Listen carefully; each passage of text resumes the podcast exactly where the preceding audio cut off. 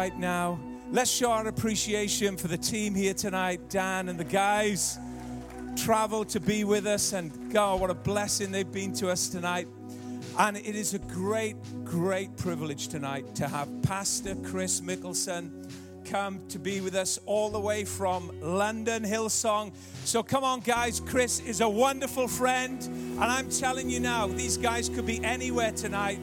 But you know what? They've chosen to come here to bless us. So come on, let's honor Pastor Kris and welcome him tonight.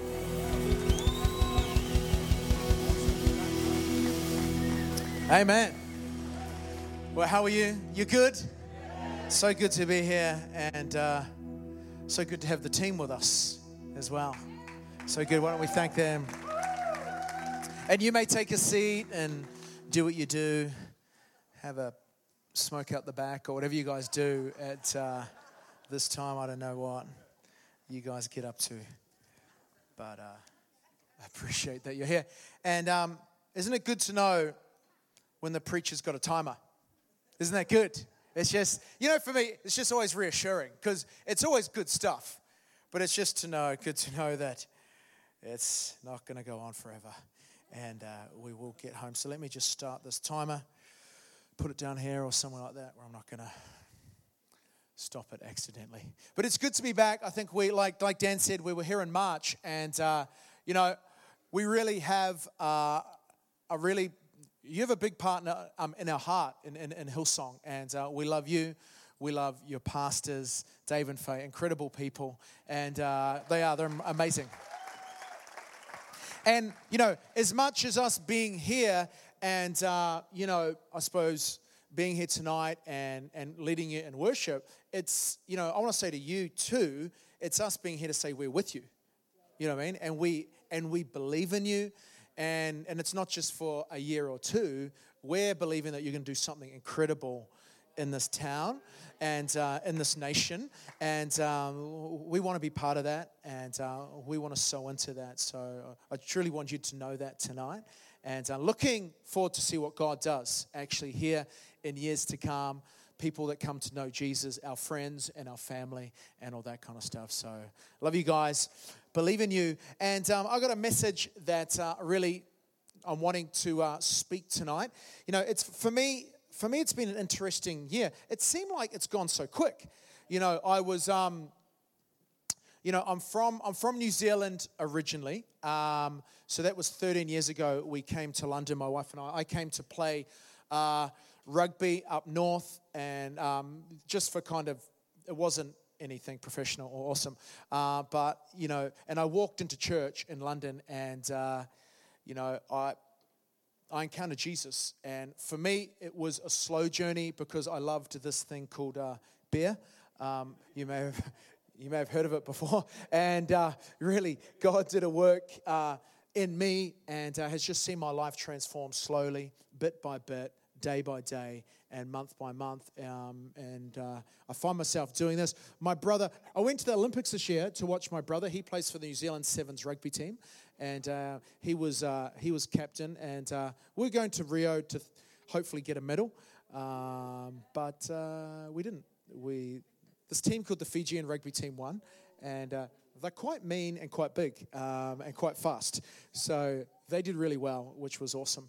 But hopefully you know, in the years to come. And then in recent times, this little place called Ireland beat the All Blacks for the first time ever, which is uh, pretty sad, really. Uh, but anyway, and tomorrow night, I'm getting to speak to the South African rugby team, uh, and I'm really just wanting to encourage them that uh, they they can do it.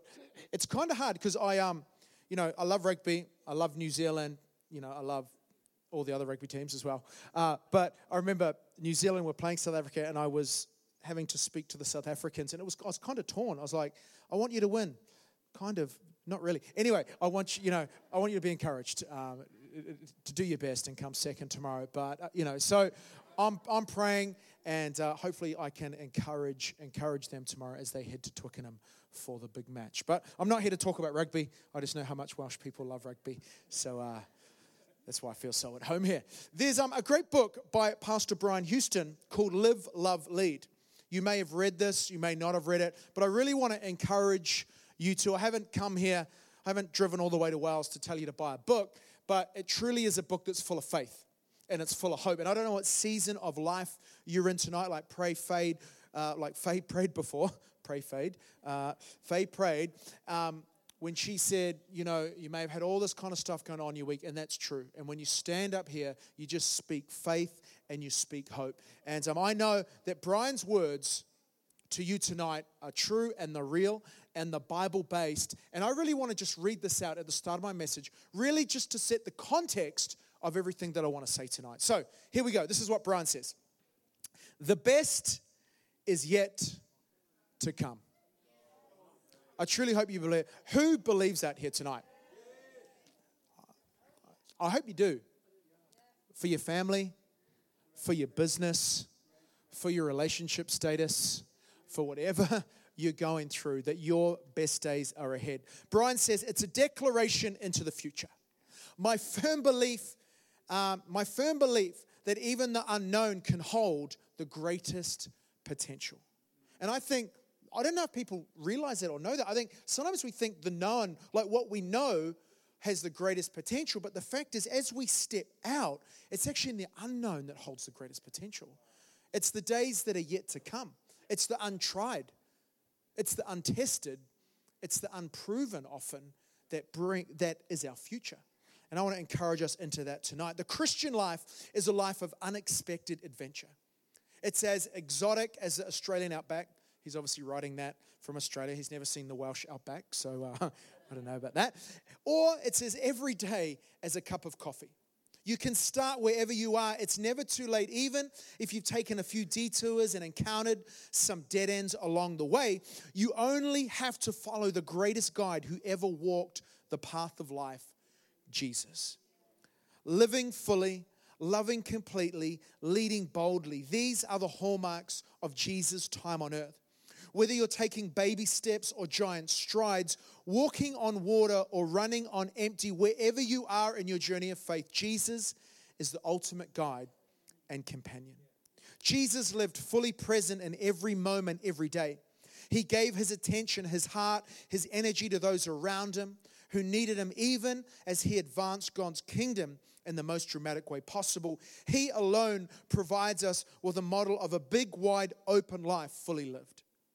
We are all born with God given potential to change the world around us. When you follow Christ, you can have confidence that despite the mysteries, the setbacks, the disappointments that follow, the path Jesus leads us on is a path full of life, both in this age and the age to come. I love that. Jason, can I get you to catch that? Just because there's no room up here. So thank you.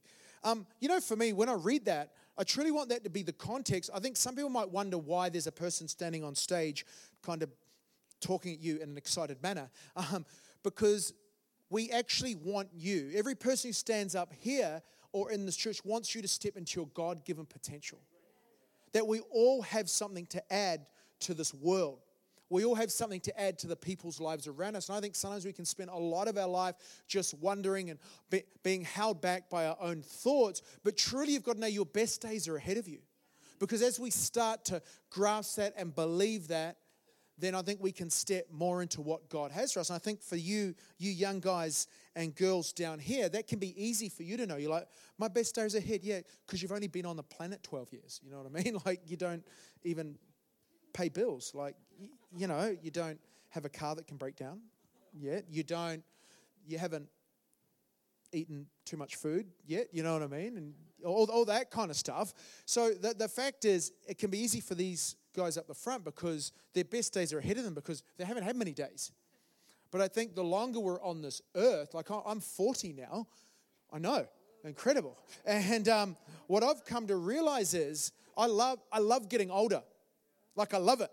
And you might go, You're crazy. What are you talking about? Well, the reason I love it is because I realize I'm not as good as I thought I was when I was 18 or 12. Um, and I need Jesus more and more every single day. Like, I need Jesus to brush my teeth with me. I need Jesus in my marriage. I need Jesus to be friends to people. I need Jesus in my life to turn up to work with a great attitude some days. I need Jesus in my life just to live this life. And the beauty is, I've nearly failed at every single thing that I've tried, which means that I really need God's grace every single day. And uh, I think sometimes the Christian faith gets kind of painted as this we're meant to become perfect like Jesus. Yeah, good luck with that.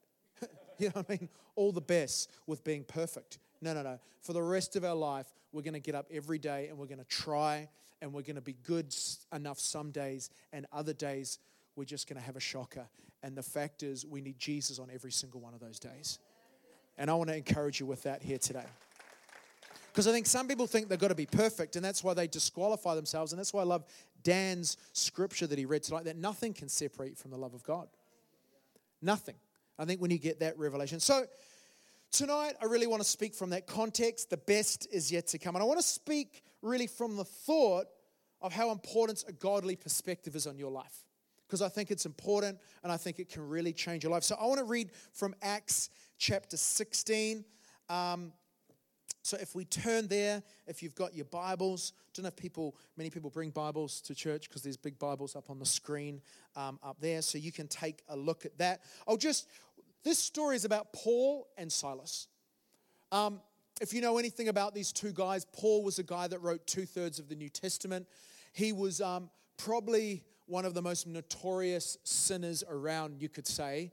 You know, I don't know if we'd let him into church these days um, and lead him anywhere near, you know, helping people because Paul's job was to kill Christians. And he was amazing at it. He was incredible. He went around killing them, doing best that he can to just wipe them off the face of the planet until God met him on a horse. It's a long story. You can read it, okay? And he encountered God in a real way and really turned his life around and actually moved forward. And I think we've got to realize up front that if Paul can change, every single one of us can change. Every single person. And you know, the fact is, if you don't think that person can change or you can change, what you're saying is what Jesus did on that cross is not true. Because he came, his, his life, he gave his life for transformational power. It means any person on the planet can turn their life around. They get a second chance, a third chance. So I love the story. This is a story about Paul. Like I said, it's about Silas. They're walking around, they're doing their day to day life, you could say. And this girl comes up, and this girl's a fortune teller.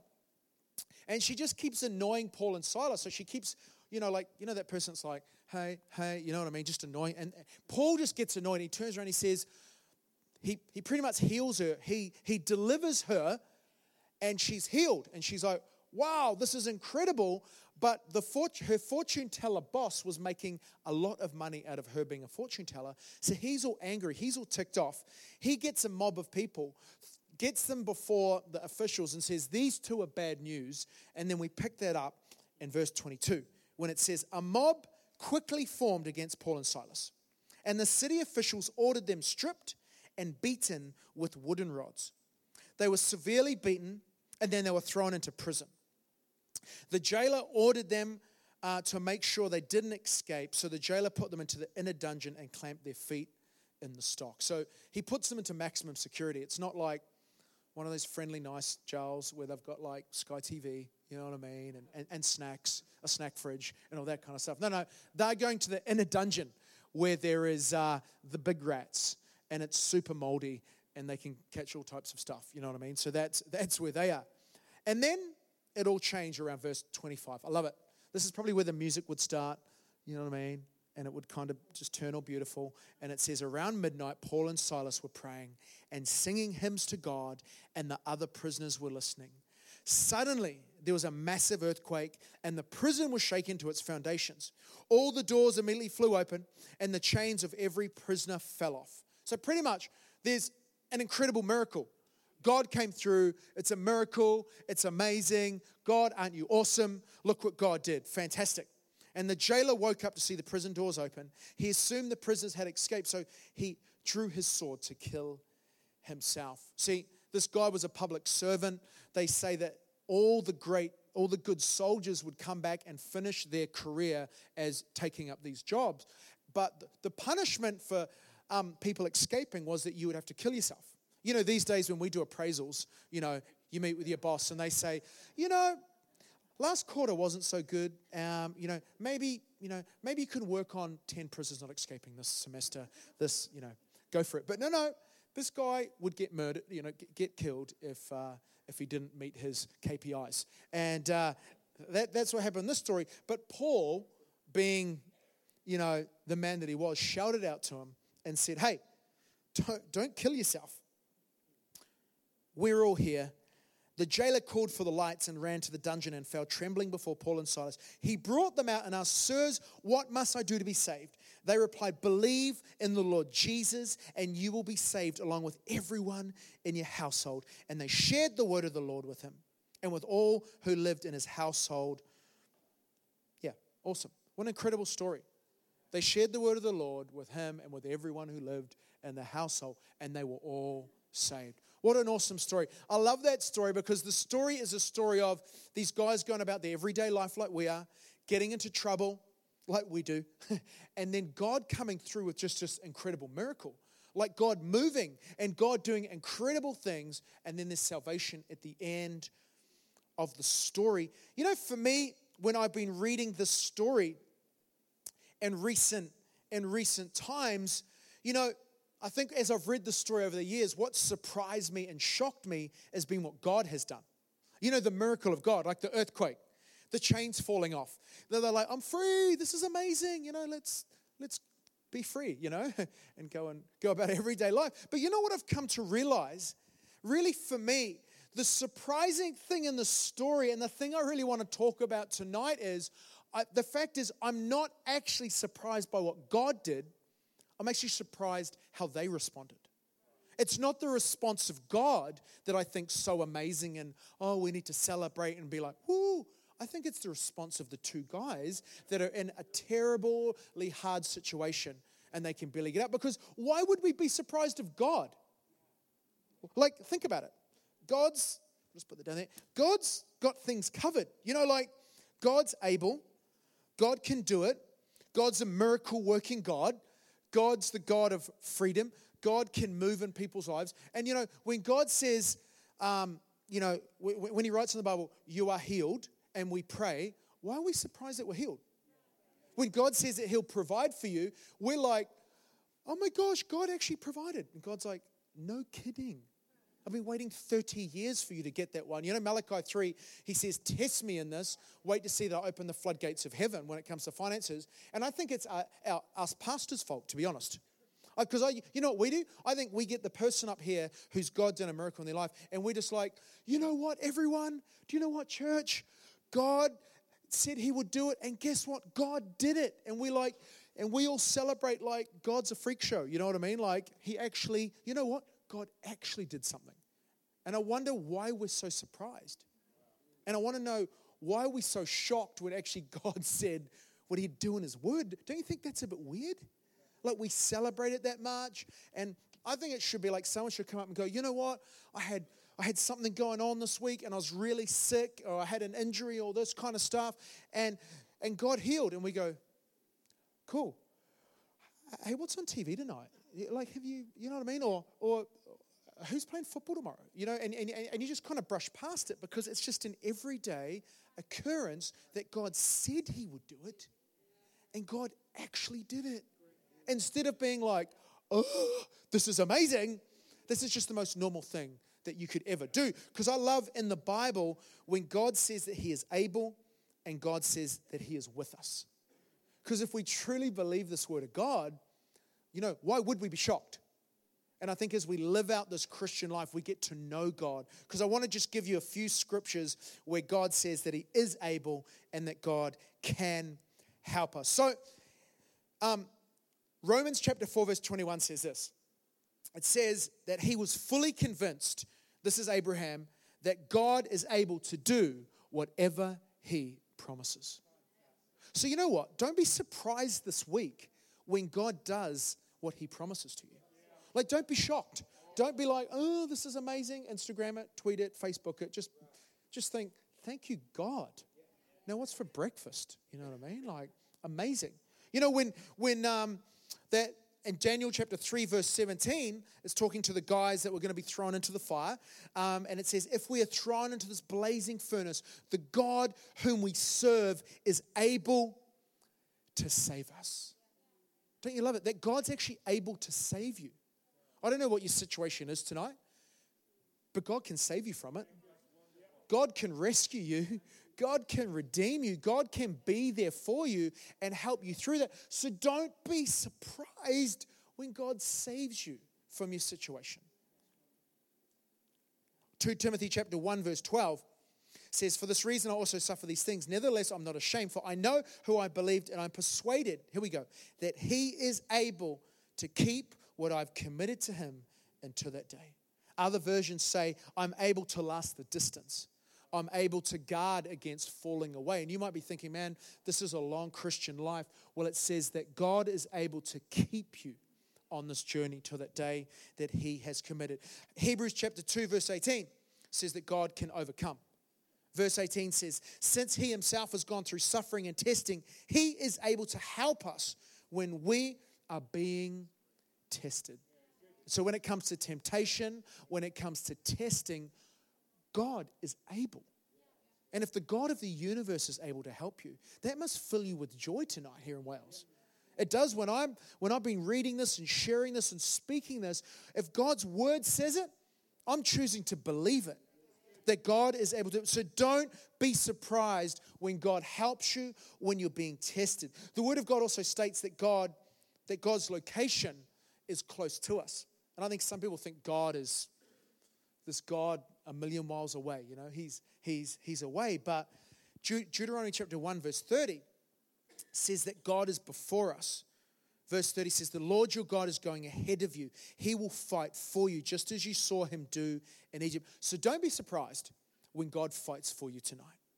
God is behind us. Isaiah 52 says, He will not leave you in a hurry, running for your lives, for the Lord your God will go ahead of you. Yes, the God of Israel protects you from behind. So God's ahead of you, God's before us, God's behind us. Psalm 18 says that God is above us. Verse 16, uh, Psalm, sorry, Psalm 18, verse 16 says, He reached down from heavens and He rescued me, and His everlasting arms are under me. God is beneath us. So don't be surprised when God is your refuge and He carries you and he's under you. So God's before us, God's behind us, God's under us, God um, surrounds us. Just as the mountains surround Jerusalem, Psalm 125 says, the Lord surrounds his people. So God surrounds us. He's before us, he's behind us, he's above us, he surrounds us. And then Psalm 23, verse 6, probably my favorite thing that I could preach every single week, if these guys would let me, would be surely God's goodness and God's unfailing love will pursue me all the days of my life. So don't be surprised when, when God is for you and God is guiding you and the Holy Spirit is with you because the Word of God says that He's your comforter and your guide and He's with us and He's before us and He's behind us and He fights for us and He's able. And I think if you really want to realize that your best days are ahead, you've got to realize that God is able to do it. And if anyone can do it, God can do it. He can turn it around in a moment. He can change your marriage around in a moment, in a second, your relationship status. Whatever it is, God can move in your life. And I think the, when we start believing that God is the source and God is who He said is, it changes everything. You know, there's um, Gary Clarke, our senior pastor in London. When his son was eight, he went to the football with another guy, one of our pastors at church. They're walking in to watch Chelsea. Um, I don't know if you like Chelsea. It's not really important in the context of the story. But um, they're walking into the Chelsea stadium, and Tim Douglas, who was the youth pastor at the time, says, Man, I would love a Chelsea shirt. And Jaden just takes off his Chelsea shirt and he hands it to Tim and says, I want you to have this. And Tim's like, I can't take this. I can't take this from you. I can't take this. And Jaden goes, Tim, please don't offend me. You need to take this because you're an idiot, because my dad will just buy me another one. He's like, I know, I know my dad will just buy me another. I know my dad. And if I give it to you, I'm, I'm not saying he wanted next year's kit. I'm not saying that. Okay, but he gives him the shirt and he just says, duh, my dad will buy me another one. He knew who his source was. He knew how to ask his dad, obviously. But but I think it's like that, that with God, that we can walk around with a confidence that knowing that God is for us, God's on our side. And you know what? I can actually be generous today. I can be friendly. I can speak life into other people. And when we start to know that, it's amazing how it changes your life. Because you think about these two men. My, my personal keyboardist can come up wherever you are uh, here, here tonight. You know, you think about these two men. Here he comes. He's such a good man. Yeah, here we go. He rides a motorbike. Did you ride your motorbike here tonight? Did you ride your motorbike here tonight? Bit cold. Yeah, okay, yeah. But what's so incredible about this these two men is that these two men, that's why the story is so incredible to me because it's unusual the way they respond. It's not normal. It's not natural. It's so unnatural the way they respond. They are beaten. It, says that their feet are in their feet, their feet, their feet are in stocks, and their hands are in stocks as well, which was a form of torture.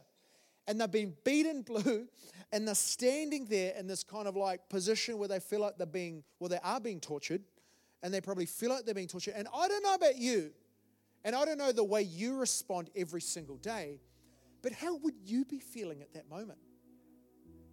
How would you be feeling? Like, if that was like Jason, this is my friend Jason. If you just stand up and do a um, do a little twirl. He's from Scotland. I think he's from Edinburgh or where he's from somewhere in, in Scotland. Anyway, it's, it's not important. But if Jason and I were in prison together, and say Jason was Paul and Jason had um, healed that guy, I'd be like, "Thanks, mate for healing that girl, and straight away I'd just be blaming. I'd be like, I can't believe you did that. You got such a short temper. It always gets us into trouble. Look where it's got us into now. And then I'd just like start hating him. You know what I mean? I'd be like trying to like pull his kind of leg to make him be in more pain or something like that. That's kind of how like horrible I am.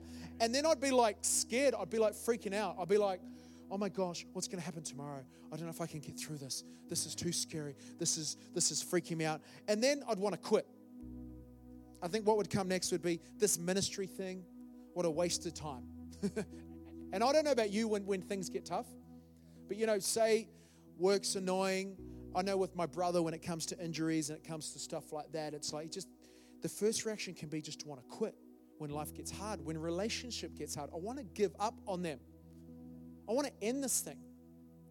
I want to stop it moving forward when it comes to work and your bosses being all bossy, you know, or whatever they're doing. We can want to just react to them like these guys. Because you know, the thing is, I, I don't think the story is about Paul and Silas so much as I think it's about us.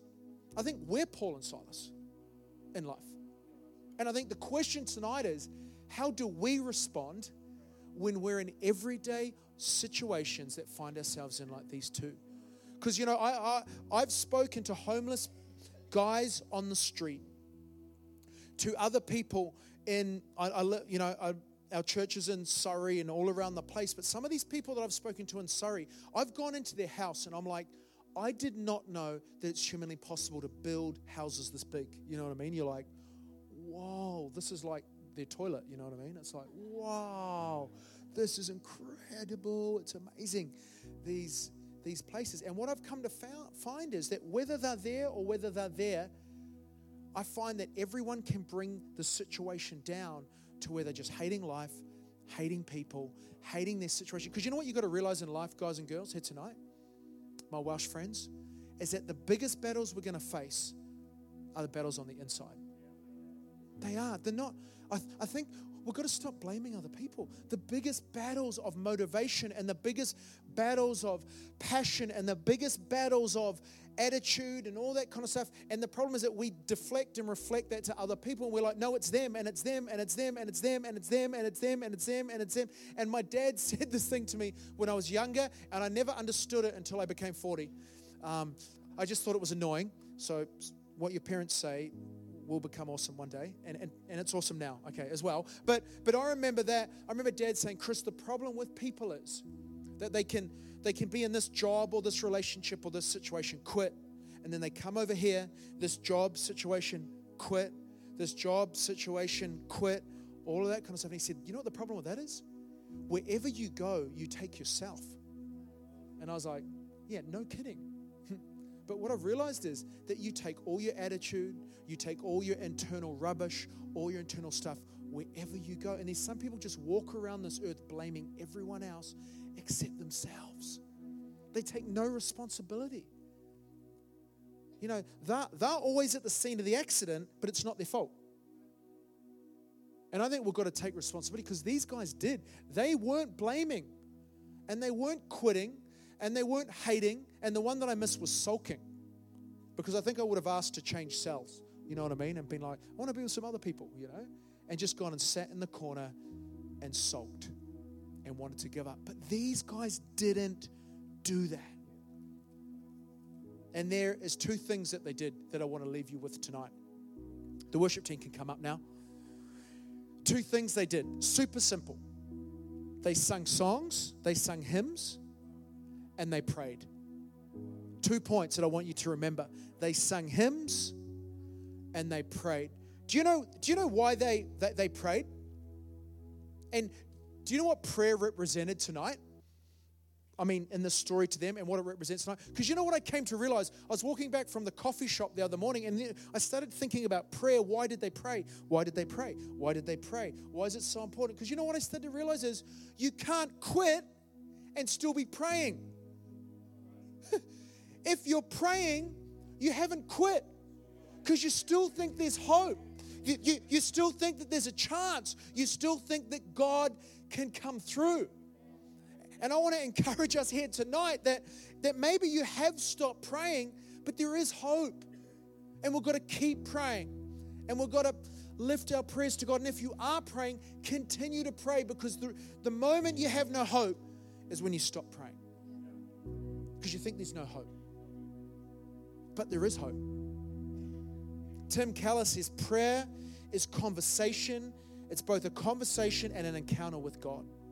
We we must know the awe of praising His glory, the intimacy of finding His grace, and the struggle of asking His help, all of which can lead us to know the spiritual reality of His presence. Charles Spurgeon, famous pastor in London, led, led, has led the largest church in London in history. He said, I would rather teach one man to pray than 10 men to preach. That's how important he, he said prayer was. And if maybe you're here tonight and you're at the end of yourself, you're just like, yeah, but, but there's no hope. Perfect. Matthew 5, verse 3 says, and the message says, you're blessed when you're at the end of your rope. With less of you, there's more of God and His rule. Verse 4 says, You're blessed when you feel like you've lost what's most dear to you, because only then you can be embraced by the one most dear to you. What prayers do you need to pray? What prayers do you need to start praying? What prayers do you need to keep praying? Because Jesus, I want to tell you, was all about prayer, all about talking to God. There's a story in the Bible about the persistent widow. And this is a story about just this lady who um, Jesus shares it as an example. And it's a story of this lady who goes before this wicked judge. The judge is not a nice person, but she just comes up, she says, Can I have it? Can I have justice? Can I have it? Can I have it? Can I have it? Can I have it? Can I have it? You know how some kids do all the time. Can I have it? When you're at Tesco's, you know, can I have it? Can I have it? Can I have it? Can I have it? Can I have it? And the judge is just like, Have it. I just don't care anymore. You can have it. And Jesus goes, That's how we should be with God we should ask. And we should keep asking. And I was reading this the other day, I was side stage, and it, it literally stopped me in my tracks. Like I actually stopped. I was just reading and I was like, oh my goodness. Luke 18, verse 1, at the start of that, Jesus goes, One day, Jesus told his disciples a story to show them that they should always pray and they should never give up. The whole point of that story was to prove to you tonight to always pray and to never give up. The thing with prayer is, I've come to realize is that it takes a humble approach because it's you realizing your need of someone outside of yourself. It's actually you going, I cannot do this myself. I need to be saved. I need a Savior. I need Jesus. And I want to encourage you tonight. I don't know, I kind of don't know who people are tonight. I don't think it really matters if I do, because God knows you. And He knows the prayers that He wants you to pray. Because it says in Ephesians 3 that God wants to do more than you could ever hope or you could ever dream. And I think we limit God by our prayers. We don't get what we want and need because we don't ask. I want to encourage you to just keep praying to God. Start praying.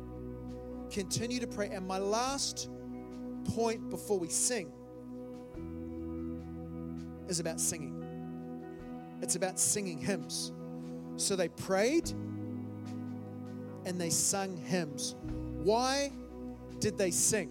I don't think it was to make them feel good about, you know, just singing. They, they weren't singing Justin Bieber songs, however good they are.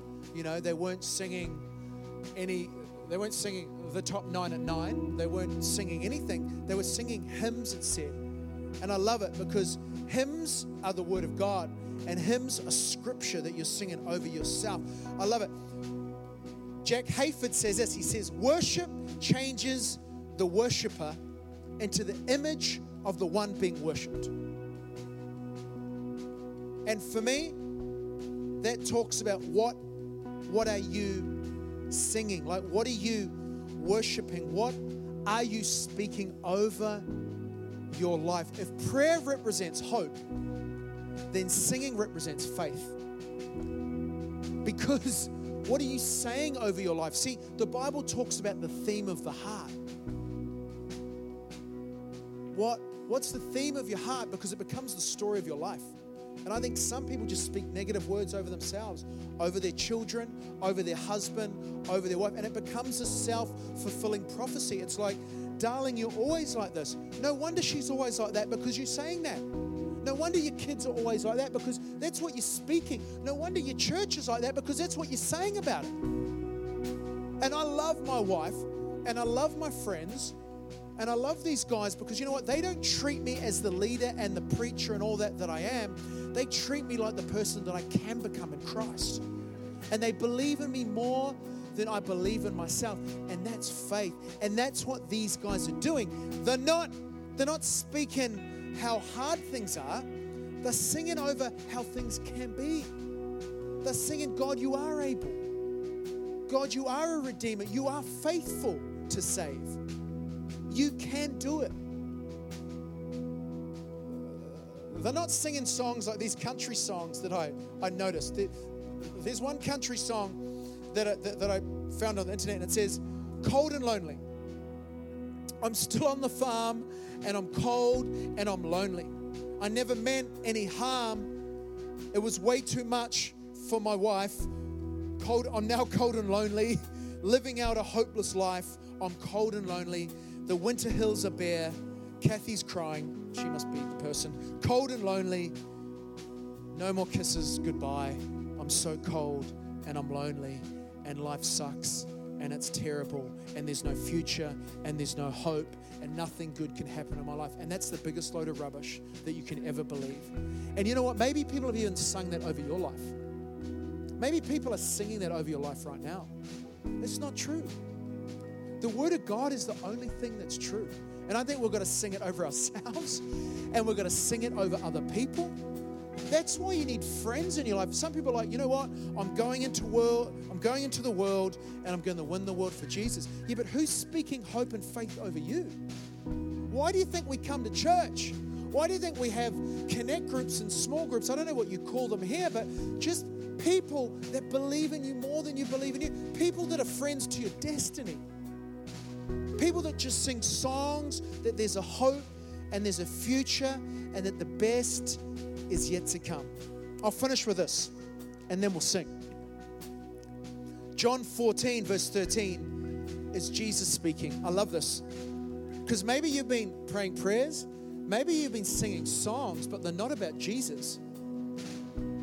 Because this is what Jesus says Ask, you can ask for anything in my name, and I will do it.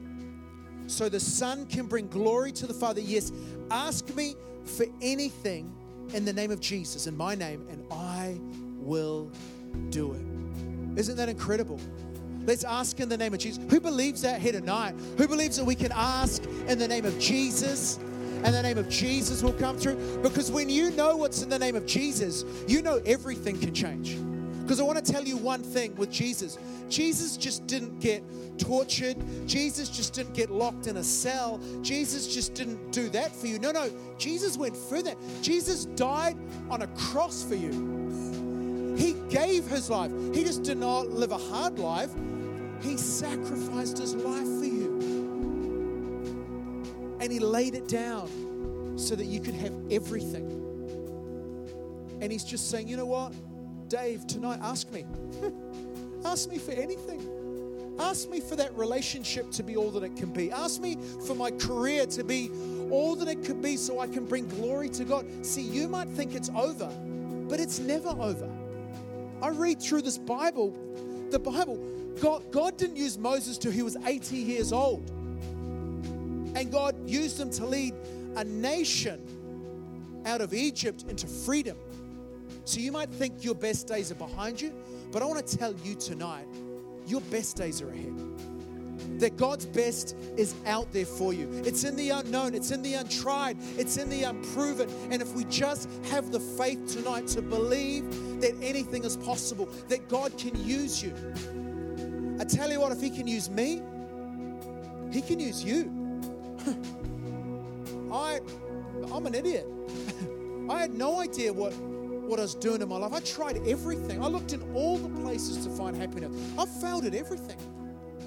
But all I've done is said, God, use me. I'm, I'm crazy enough to believe that God can do it. I'm crazy enough to believe that God would use me, that would change me. I think, I don't know if you've seen that movie Avatar, the Avatar, you know, and it's those blue guys that have, like, anyway, weird story, weird movie. Um, but I just think, I just think God's looking for avatars. He's looking for people that are like, you know what? I believe. That's why I know in a night, everything can change for your family if you believe. The word says that if you believe in the name of Jesus, if you confess with your mouth and believe in your heart that Jesus Christ is Lord, you will be saved. And I want to encourage us here tonight. I just ask everyone to stand to your feet. Dan's going to ask a few people a question in a moment. But um, what I would love to do is I'd love everyone just to raise your hands if you feel comfortable. And we're going to sing that song, Sings My Soul. And we're going to sing to God tonight. I just pray that as we sing scripture of God's love and God's faithfulness, that you'll start praying prayers, that you'll just start singing and speaking future over your situation, over your failures, over your hopes, over your dreams. Father, we come to you now, Lord Jesus. Lord, we stand here as people that, Lord, are doing our best with what we've got. Some of us, Lord Jesus, all of us, Father, are just doing what we can. And I pray in the mighty name of Jesus Christ that you would be who only you can be, Father, that you would do what only you can. Lord, that that blood that you shed on that cross, Lord, it's not us that makes us righteous, it's what you did, Jesus. And I pray tonight, Father, that you fill people with hope, that you fill, fill people with faith, that you fill people with peace, with joy, with, Lord, where people need to forgive people, I pray that they would forgive them tonight. Where people need to set people free, I pray that they would do that, that people would start dreaming dreams, Jesus, that you could do more than people could hope dream, or believe. In your mighty name, amen.